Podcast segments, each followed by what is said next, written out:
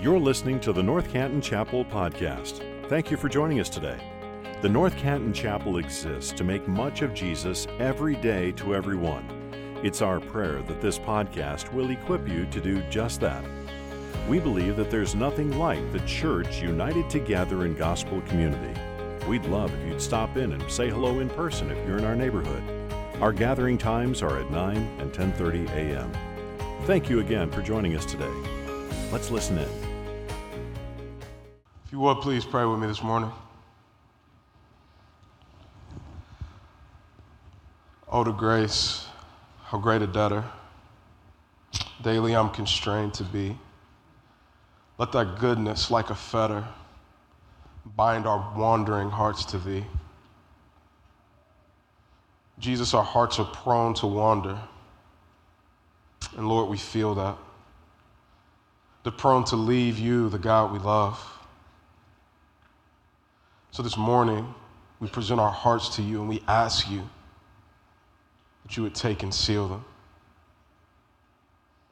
Jesus, you're incredible and you're wonderful and you're merciful and you're kind. And you've given us your word, and your word teaches us that it never returns void. So, Jesus, this morning we pray that you would bless the preaching and the hearing of your word. And Jesus, this morning I pray that we would not only be preachers of the word and hearers of the word, but we ask your Holy Spirit to do work in us that only you can do, that we may be doers of the word. And in that, the places and spaces that we exist will be infected with the infectious message of the gospel, the message that's able to save, the message that's able to sustain, the message that gives us freedom, the message that gives us hope. Jesus, we pray that you would make us doers of that message. We pray these things in a strong name that's above every name. And that name is Jesus. Amen. Well, good morning, everyone. One more time, good morning, everyone. Good morning. That's a little bit better in here. All right, we woke up. I see my man with his coffee. Everybody had their coffee. We woke up this morning.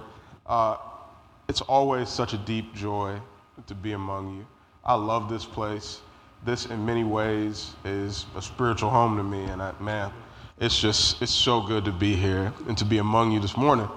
We do have an assignment, and that is to engage in the sacred practice of preaching the scriptures. So, yeah, by the power of the Holy Ghost, we're going to do that this morning. Amen? Amen. Amen. Before we dive in this morning, I want to just give you guys a little bit of an update on what's happening in our little pocket of Akron, in our little corner that we call Middlebury that we love so deeply.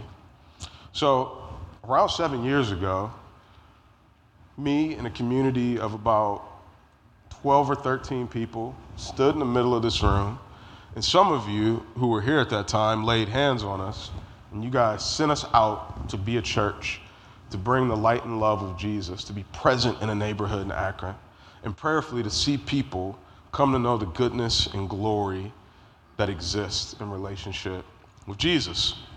So we set out on that journey, the 12 or 13 of us, and we started meeting in the living room, and that group of 12 or 13 of us grew to be about a group of about 20 over the course of the next year.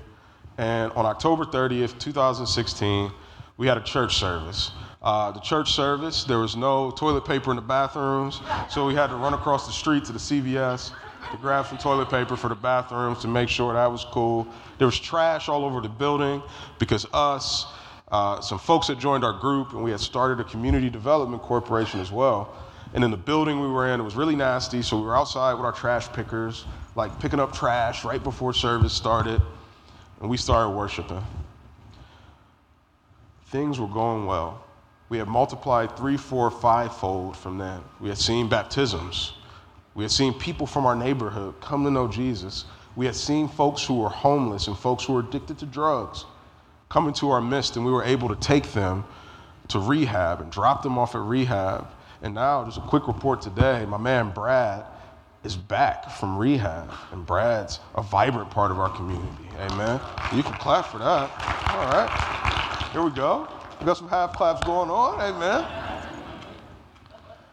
So things were going really, really well. And then I don't know if you remember this, but something happened in 2020 that kind of derailed everything for everybody, right? Global pandemic happens, and we're a small church plant in the middle of the city, and we say to ourselves, goodness gracious, what in the world is going to happen?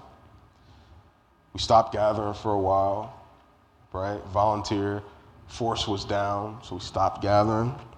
What ended up happening during that time was our leadership took some time and we decided we're going to pray. We're going to pray and we're going to ask God how we should continue to be the light and love of Jesus in this season. So during that time, we just stopped and we started listening to a lot of our neighbors. And we actually went to the local elementary school and we decided, hey, the best place to listen to our neighbors is a place where everybody has to engage in for some, for some reason or another. So we started listening to parents in the elementary school, and specifically one group of parents who we were listening with, one guy looked at us and he said, It takes a village to raise a kid. He said, We've lost our village. We need our village back. And we just kept hearing over and over again that one of the biggest needs of our neighbors was childcare after school. You see, the mean income in our neighborhood is $27,000. Now, $27,000 I could don't have that long this morning, but basically $27,000 when you add in like rent and utilities and other, yeah, rent, they basically spend that on rent because of the slumlords in our neighborhood. And $27,000 is $2,000 more than $25,000, which you have to make $25,000 or less to be on Title 11, which gives you free childcare. So the people in our neighborhood make just enough money to not be able to survive, but too much money to get free childcare. So we decided that we would start an after school program to help care for students and to help out families after school. We started that, and the first person I told that we were going to do that was Pastor Brandon here. We were having coffee at Starbucks, and I said, Hey, man, I said, he always asks me when we sit down, Tell me how God is moving. So I told him, I was like, hey, I think we're going to do this. Then he followed with the second question he always asked me. He said, tell me how we can help. So I said, man, I don't really know. I said, this is kind of like beyond my pay grade, but I just feel like God wants us to do this. So we're going to dive in. So, yeah, in 2020, 2021, you guys invested deeply during an Easter offering, and it allowed us to get a building right there in our neighborhood. It's right in walking distance and proximity to the school. And about a year later, we started an after school program with 20 kids. And about six months later, we had to add another 13 kids because we have a waiting list that is bigger than the amount of kids that we have in our program right now because the need is so great. Because of the help that you guys have given us, because of the Lord, and because of the help that you guys have given us, right now we have 36 kids in our after school program. We serve around 50 to 75 high schoolers on Friday nights in a program called Rec Night. And all of those kids, every single week, are hearing the gospel.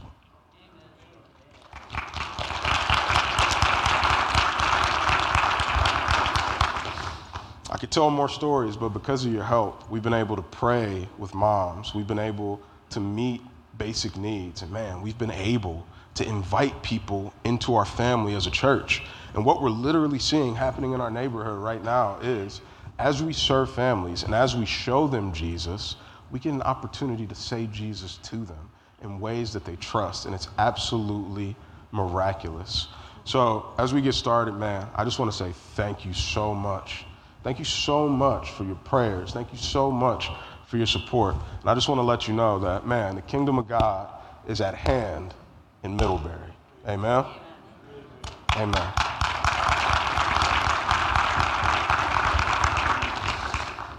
Now, the kingdom of God is not just at hand in Middlebury, but the kingdom of God is at hand in Thailand, in Chiang Mai, where my friend Tim Talley is at, who I just talked to this week.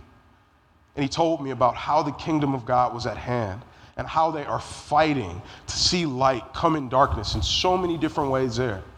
You see, the kingdom of God is at hand in the Dominican Republic, where we have multiple missionaries who are doing such great work to see Jesus near people. You see, the kingdom of God, my friends, is at hand on the college campuses where Mike Brown seeks to evangelize with students, another missionary who we support here. The kingdom of God is at hand in the hospitals that some of you guys work in as nurses, as you guys care for people. The kingdom of God is at hand in your business office, where you exist. The kingdom of God is at hand. Single moms, as you drop off your kids at school, and as you do the laundry, and as you do tasks that seem menial and insignificant, the kingdom of God is there with you. The kingdom of God is at hand wherever we exist. Wherever we exist. And how do we know that? We know that because the word teaches us that. And what does the word teach us? The word teaches us that the kingdom of God is at hand because at the fullness of time, when humanity needed it most, after God hadn't spoken to humans for over 400 years, at the fullness of time, God, in the second person of the Trinity, Jesus, comes down and wraps himself in flesh. And he's born of the Virgin Mary. And he grows up and he lives the life, the perfect life that we couldn't. And he dies the death that we should have died for sinners. Upon himself, he took the sin and punishment that we deserve for our sin upon the cross. And his hands, his very real hands, are nailed to the cross and his very real feet are nailed to the cross. And he dies and he is buried. But in that grave today still exists our sin. But guess who doesn't exist in that grave? Praise God, Jesus. Because on the third day, he rose from the dead. This is what we believe. This is the guts of the gospel. The fact that there is a tomb in Israel that is empty and the empty tomb caused a group of 12 dudes who otherwise didn't get it. A group of 12 dudes who deserted Jesus on that Last Supper when he told him exactly what was going to happen. A group of 12 dudes, some who deserted him, some who ran away. But the reality is they weren't there. This group of 12 individuals, this ragtag, mosh posh group of people, much like us, is going to give their lives because they believe that the Jesus who they served, the Jesus who they followed, rose from the dead. New Testament scholar J.B. Phillips says this. He says the difference between the believers in the New Testament and us today is that today we believe that Jesus died for us. But he says the New Testament believers didn't only believe that Jesus died for them, but they believed that Jesus lived in them. And that changed everything. After Jesus rises from the dead with all power, the text is going to tell us that for the next 40 days, he taught the disciples about the kingdom of God. It says that he appeared to his disciples, but he also appeared to 500, this signifying that it wasn't just the message of those 12 guys trying to keep going what they dedicated their lives to, but it says that he appeared to over 500 at once. And then we pick up in the book of Acts. And when we pick up there, what happens? Jesus is teaching them about the kingdom of God. Jesus is rolling. Jesus is moving. And then Jesus says, It's time for me to ascend to heaven, to be back with the Father. The disciples at that point still don't quite get it. And the disciples say to him, When are you going to return to restore the kingdom of Israel? Jesus says to them, It's not for you to know the day or the time. But he says, Check this out. I want you to wait. I want you to go to the upper room, and I'm going to give you power. The Holy Spirit's going to come and it's going to embolden you, it's going to empower you to be my witnesses. It's going to empower you to speak, to live, to talk about this resurrection in Judea, in Jerusalem, in Samaria, and to the uttermost parts of the world. What he's saying to them is everywhere that we exist, the known world is going to be changed because of the gospel. They go up to the room and they wait. And man, just like Jesus said he would, they are filled with the Holy Spirit. And when they are filled with the Holy Spirit, it says that they leave their homes in the middle of the Jewish feast called Pentecost, and they go outside. And the Jewish feast called Pentecost gathered Jews from all over who spoke different languages, and they come together for this feast. And these believers, filled with the Holy Spirit, go down and they begin to speak the message of Jesus at this feast at this festival and as they speak the message of Jesus to people who are from different places than them and people who speak different languages than them, they are able to understand. They are given the gift of tongues or the gift of languages, and they are speaking the gospel to people in ways that they understand. A little Bible for you this morning. This is a bookend that we get on the gospel story that literally starts in Genesis chapter 11 at the Tower of Babel. At the Tower of Babel, the people are prideful and they try to build a monument to their own pride and to their self. And God, literally, in that moment, confounds their language because God says, if they are unified, what can they accomplish? Then in Acts chapter 2, what we find is their languages come back together in a moment where they're able to understand. And with their unity, they're able to take the gospel to the known world. Praise God. This leads us to our passage this morning. Our passage this morning in our series about a firm foundation and building our lives and our homes on the solid rock, the solid foundation, finds us here. It finds us in discourse this morning about what it means for us as families, what it means for us as people, what it means for us as a community to be family with those outside of our household, for us to care about those outside of our household, for us to minister to those outside of our household. And the only place we can look to that is the scriptures this morning. So if you have your Bibles with me and or electronic devices, would you turn with me or scroll with me to Acts chapter 2. We're going to look at Acts chapter 2, and we're going to read verses 42 through 47 this morning of Acts chapter 2. Verses 42 through 47 of Acts chapter 2. When you get that, if you're able, would you please stand with me for the reading of God's word?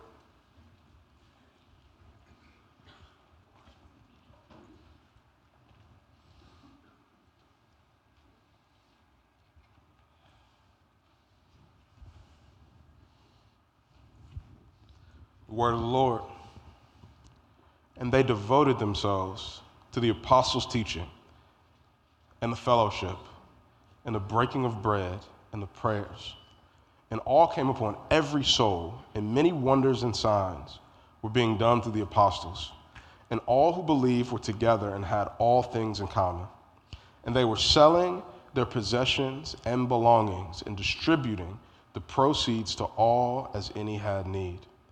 And day by day, attending the temple together and breaking bread in their homes, they received the food with glad and generous hearts, praising God and having favor with all the people. And the Lord added to their number, day by day, those who were being saved. One more time, the text. And they devoted themselves to the apostles' teaching and the fellowship and the breaking of bread and the prayers and all came upon every soul, and many wonders and signs were being done to the apostles. And all who believed were together and had all things in common. And they were selling their possessions and belongings and distributing the proceeds to all as any had need. And day by day, attending the temple together and breaking bread in their homes, they received their food with gladness and with, general, and with generous hearts, praising God and having favor with all people. And the Lord added to their number day by day those who were being saved. This is God's word, and this is true. You may be seated.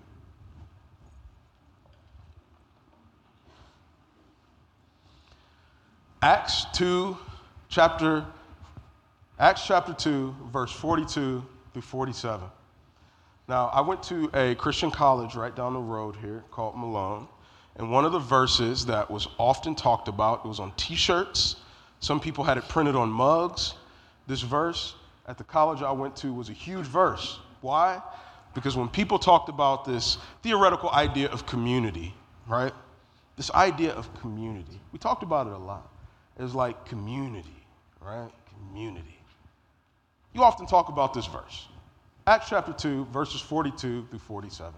Anybody else here go to a Christian college? You probably talked about community a lot, right? Get some heads nodding. You probably talked about community a lot. And this verse was probably like printed on a t shirt with your floor or your dorm on it or something of that nature. It was surely printed on mine when I lived in Heritage at Malone University. Slap, smack dab on the back, right? Now, here's the thing cool, right? Community, awesome. Fellowship, awesome. Togetherness, awesome. Wonderful. But this text might be talking about a little more than like having a Bible study with some coffee in the dorm room, right? I don't know if you heard it. I read it twice so you could hear it, but this text might be pointing us at something a little bit more than men's breakfast. I like men's breakfast, praise God. Back when I was on staff here, my favorite day was the day after men's breakfast because they have those extra breakfast sandwiches in the fridge in the FLC back there, and I will go heat them up and eat about four. Thank you, Jesus. I love a men's breakfast, right? But I think this text might be pointing to something a little bit more. I think this text might be pointing to something a little bit deeper. You see, this is a text that's often talked about, but is rarely walked about. You see, the reality of this text is it's a difficult text for us to interpret. It's a difficult one for us to really wrap our minds around, to wrap our hearts around, and to surely wrap our hands around. You see, for centuries, interpreters, theologians, pastors, and simply Bible readers have been trying to figure out really what to do with this text. You see, when you interpret texts like this, especially narrative that we find in the New Testament, we ask first this question Is the text descriptive or is the text prescriptive? Right? Is it descriptive or is it prescriptive? Now, if the text is descriptive, that means that the text is describing historically what happened amongst the people of God.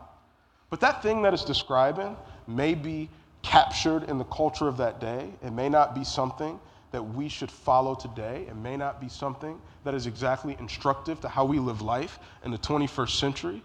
But as we read this, this text is good for us because it's describing what happened and it's giving us a historical basis as to how Christianity started. But if you read the text, if you keep reading it, folks who say it's descriptive are going to say that there are going to be other texts that are going to pop up in the New Testament that are going to instruct us in deeper ways and that God is now doing something different. There's revelation that's progressive. And that text later on are going to teach us to do something else descriptive. It's describing what happened. Now, there's going to be another camp of folks or another camp of interpreters who are going to say, maybe it's prescriptive, right? Maybe it's prescriptive. I don't know what it is with the Northeast. I love Northeast Ohio. Northeast Ohio to me is, you know, how Jean Valjean looks at Paris. That caught some people. The way that he looks at Paris is, I love Northeast Ohio. I love it. Browns and all. right? But I just keep getting sinus infections. It's been a rough like winter for me. So every time I feel like the sinus infection is coming on, my brother goes to the doctor, and my doctor, he just say the same thing. He's like, oh, you got a sinus infection, let me look. And he gives me a prescription, right? I go get some amoxicillin. I'm Gucci, I'm good in about, about six, seven days, right? The prescription he's giving me is something for me to take, and it's something to make me feel better. The prescription he's giving me is instructive, right? I'm supposed to go and do something on the other side of me receiving that little piece of paper or that prescription that he's giving me. Other folks are going to read texts like this and they're going to say, These texts are prescriptive. These texts are exactly how we should live out our life as Christians in the world today. Now, when we read texts like this, it becomes very easy for us to say this text is descriptive. Right? It'd be easy to do that, right? You read it and you say, okay, uh, they centered themselves, they devoted themselves to the apostles' teaching. Cool, I got my Bible study. They devoted themselves to the fellowship. I like other Christians. I like our small group. I can devote myself to that on a weekly or bi weekly basis. The breaking of bread. Okay, we're going to have communion today. I can do that like once a month. Right? The prayers. I'm figuring it out. I pray over my food. I'm good with that. But then this text goes on, and this text says some pretty difficult things. It goes on to say, day by day they attended the temple. Every day. It said they sold their possessions and they gave to those who had need. Yikes!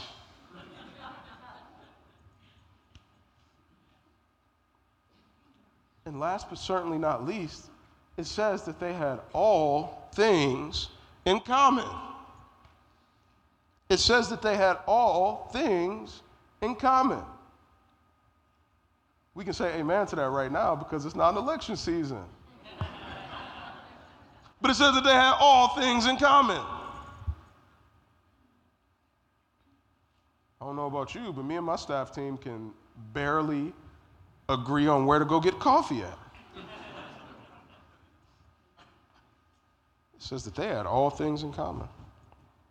And it says that the Lord added to their number daily those who were to be saved. The question we have to ask is Is this text prescriptive or is this text descriptive? Now, much to my professor's chagrin, I'm going to break the rules here, right? This morning, I want to contend to you that I don't think this text is purely descriptive, and I don't think this text is purely prescriptive. I think this text is a little bit of both. I think it's a little bit of both. I think this text is descriptive in the sense that it absolutely describes what happened when the Holy Spirit fell on the original disciples of Jesus at Pentecost. I think it describes very well exactly what they did. I think their culture, influences exactly what they did. I think their time, I think their age, I think everything is going to impact and influence exactly what they did in that moment. But, church, I don't want to let us off the hook this morning.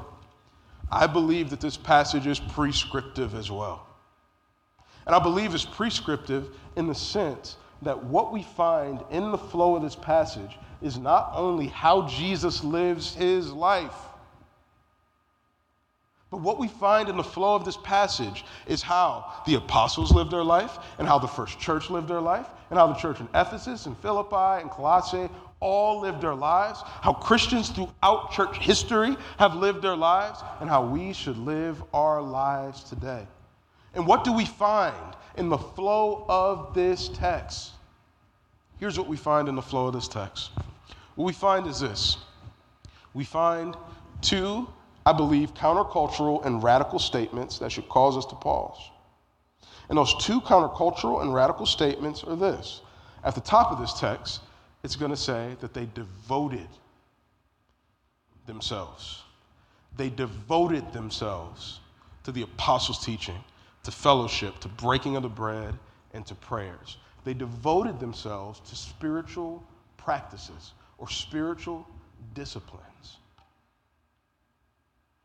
It didn't say that. They put it on their calendar when it made sense. It doesn't say that in certain seasons they went to men's Bible study. It didn't say that when my kids don't have soccer practice in this intense season, I'm going to put them back in youth group. Amen, Austin? Amen. What it says is they devoted themselves to these spiritual practices. They devoted themselves to these spiritual practices. And what happens when we devote ourselves to spiritual practices is those practices begin to cultivate in us a way of being. It begins to cultivate in us a way of being. Alongside pastoring, I teach at a Christian high school in Cuyahoga Falls. And at this high school, I often have students ask me questions, big, meta, theoretical questions, like I know the answer. But I do my best to try to guide them anyway. So a few weeks ago, a student comes in, and the student says, Hey, I listened to your lecture, and I love when they do this. They pick out like one little thing, and they take it out of the context. But he's like, I was listening to your lecture, and you said in the lecture that the goal or the telos of the Christian life is to become a person of love in Christ Jesus. And I was like, yeah. And he's like, what does that mean? And I go, well, Deuteronomy chapter 6, verse 4 says, Hear, O Israel, the Lord your God, the Lord is one. You shall love the Lord your God with all your heart, soul, mind, and strength. And you shall love your neighbor as yourself. And I looked at him and I said, in the New Testament, when Jesus is asked to sum up the law, Jesus says the law can be summed up in this. He goes back and he quotes this You should love the Lord your God with all your heart, soul, mind, and strength. And you should love your neighbor as yourself. So, with this, if Jesus is saying that this is the goal or the telos of the law, and Jesus says he didn't come to abolish the law, but he came to fulfill the law. And if we're Christians as people who should live and look and love like Jesus, then the goal for us the Christian life is to become, constantly be becoming people of love in Christ Jesus. I told him we only do that. That only happens when we're devoted to cultivating spiritual practices in our life. We cannot become people of love in Christ Jesus if we don't pray. It's impossible. Because what prayer does, what I'm learning, is prayer is less about me asking God for things, and prayer is more about God reorienting me into the kind of person that He desires me to be. As I pray the Lord's Prayer, I've been doing it really slowly. When I wake up in the morning, at lunch, before I go to bed at night, and as I've been doing it, I do it with my daughter at night, and she's in the question asking phase of her life. Everything we do is followed by what does that mean? So when we pray at night, she asked me, she said, What, what is temptation? And I begin to explain to her as we're laying in her bed what temptation is. And as I, before I go to bed, pray it again, man, I stop and I say, God, lead, lead me not into temptation, but deliver me from evil. Our Father, right? A polemic against radical individualism. Not just my Father, but our Father who is in heaven. Holy, hollow is your name. As we pray, as Jesus taught us to pray, it begins to change us. As we read the scripture that is inspired by God, something happens when you read the scripture. Something happens when you read the scripture. It's God's word and it's true. Something happens when you're in fellowship together. Something happens. All right? They devote themselves to these practices. And what is birthed out of them devoting themselves to those practices is radical demonstration of the Holy Spirit through them. Radical demonstration of the Holy Spirit through them. What else could make humans sell everything that they have. I've got news for you. I read quite a bit of stuff about first century Christians. It's kind of just my thing. I, I just read about it, right? They were not more spiritual than you were. As a matter of fact, the empire that they were in, the Roman Empire, I would argue they may have been a little less open to spiritual things than you than, than we are. Probably in some senses a lot less. What makes people want to sell everything that they have and devote it to the people around them?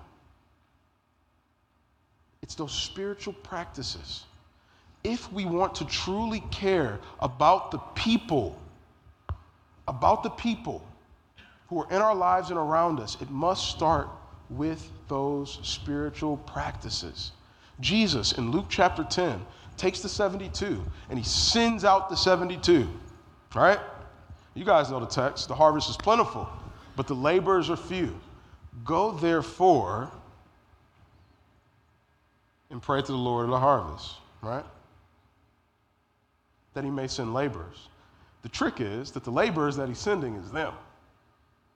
So he sends them out. He says, I send you out as lambs amongst wolves, right? Then he teaches them what to do when he sends them out. He says, if you go to someone's house and they accept you, peace be to them, and their peace will stay on you, and I want you to stay there. And then he says after that, hey, if they don't, dust your shoes off and keep going. They come back and they have these stories of what Jesus has done. They say to Jesus, We've seen Satan falling like lightning. Imagine that. Imagine going and being a part of the mission of Jesus to a point where you see the works of Satan falling like lightning around you. Imagine that. Bless Jesus. Jesus looks back at them and Jesus says, Rejoice not that you've seen Satan falling like lightning, but rejoice that your names are written in the book of life. In this passage, what Jesus is saying to them is, You will get to the work, you will do the work, but what's most important is your relationship. What's most important is that your name is written in the Lamb's book of life and that you're living out of being the beloved of God, not out of what you do. When we do that, we find ourselves in the natural flow and the natural progression of this text. When we practice the presence of God, the natural byproduct of that is mission. Mission is birthed from the cultivation of spiritual practices in our lives. My dear friend who's going to be with Jesus, his office used to be over there. He said to me once, I'm talking about mission to him. I was talking to him about us, starting citizens, and what we plan to do. And he looked at me and he said, To be on mission is to be filled with the Holy Spirit. And I was like, All right. I was like, Great. We wanted to see the works of Satan fall. I was like, That's great. I wish he was here for me to tell him, I get it. I get it. What it means to love the people around us is to be filled with the Holy Spirit. And the gift, the supernatural gift that the Holy Spirit gave these believers as we close with today. He gave them the gifts, right? They're out there speaking in other languages and people are understanding gifts. It says that by the hands of the apostles, signs and wonders were done. The miraculous was done, miracles. But guess what? All miracles are great, but the resurrection is the miracle. Because the reality is, even though Jesus raised Lazarus, guess what happened to Lazarus? Even though by the apostles' hands, the blind beggar in the next chapter is going to get healed, what happened to the blind beggar? The resurrection is the miracle, my friends And the supernatural gift, the true gift that the apostles are given here, that these Christians are given here, is the gift to be present the gift to be intentional. It says that daily they devoted themselves to these practices. Daily they devoted themselves to these practices. So this morning, when you walked in, you got a bookmark that looks like this. Right?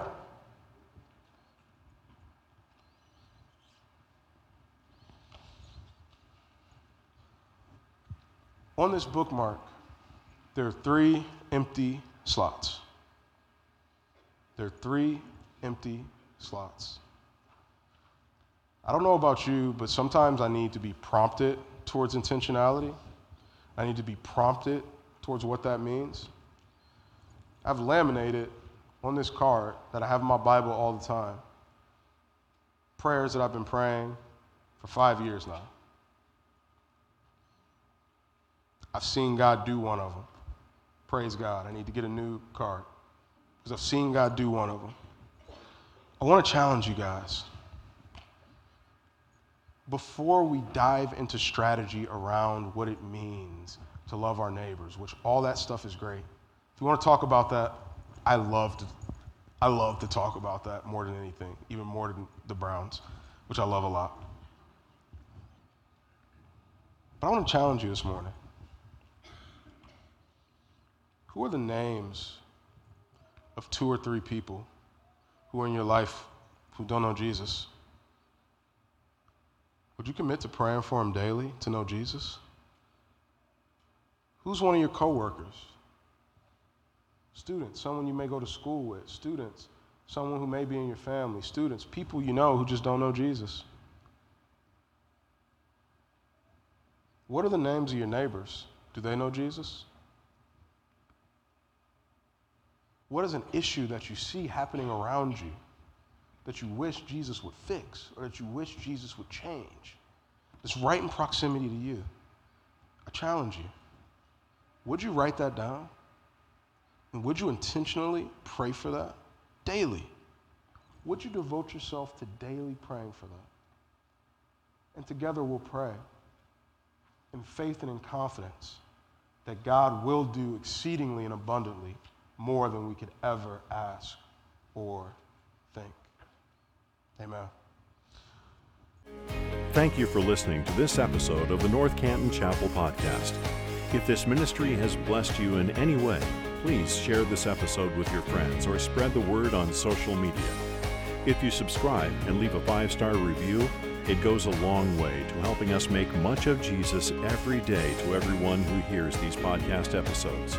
You can also donate to this ministry at ncchapel.com forward slash give.